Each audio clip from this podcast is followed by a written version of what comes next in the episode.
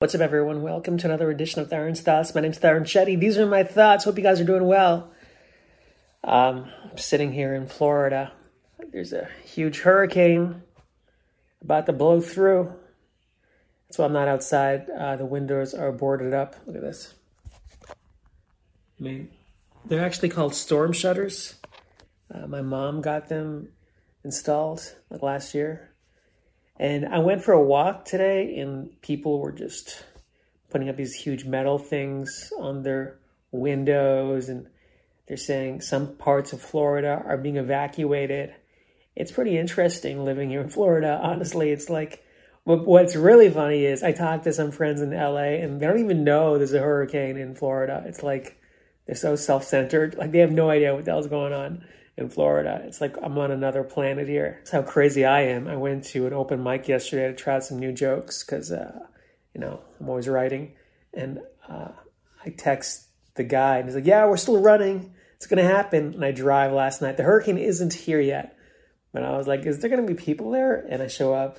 Of course, the room is empty, totally empty. And they're like, oh, this day we can have a small crowd of comedians. I'm like, oh, I'm out of here. Thanks but it just reminded me like how delusional comedians are. Like, we'll do anything to you know try out some dumb jokes.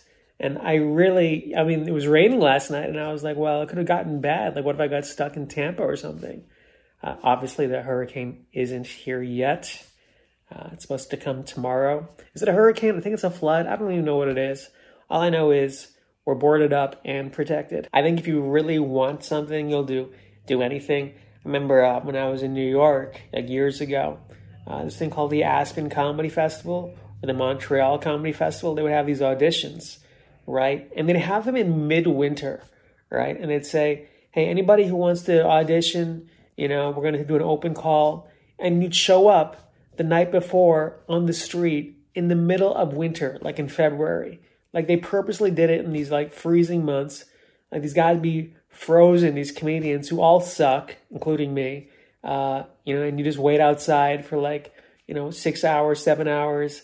They opened the doors at like 9 a.m.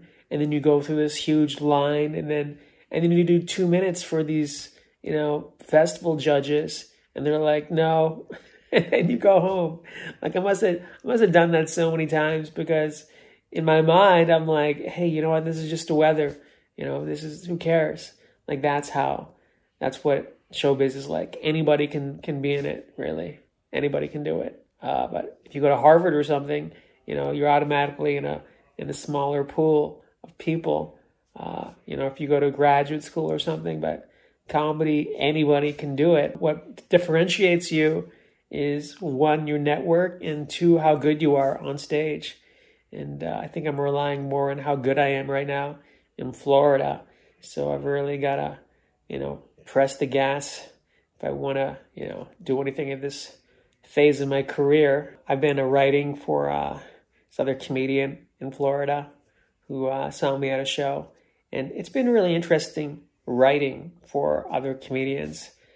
Uh, I used to think, oh, you know, I'll just be a writer. When I was like, I uh, finished uh, school and college, I was like, I can maybe I can, you know, write for Saturday Night Live or a sitcom or something.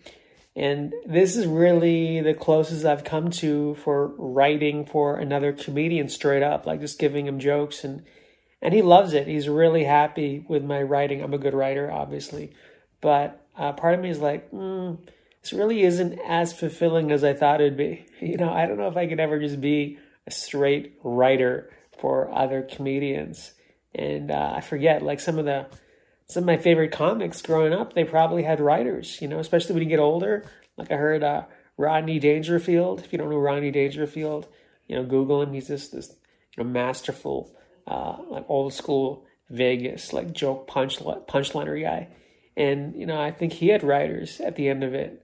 Um, it's really hard to sustain this. Like, uh, you know, as I get older, I'm wondering, is it possible to sustain the level of output, you know, because guys keep coming, younger guys keep coming, uh, tastes change, right? Like, like I really work hard to, uh, you know, write original material, but I wonder if, you know, is there a time where I'm just going to age out of the business?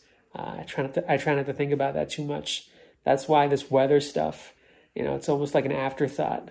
Uh, although I am considering, I think I talked about how uh, I didn't want to drive three hours to do five minutes. They reached out and said I could do 15 minutes and they'd pay me. So actually, I might consider doing that. But uh, next week, I'm supposed to go back to LA for a few weeks.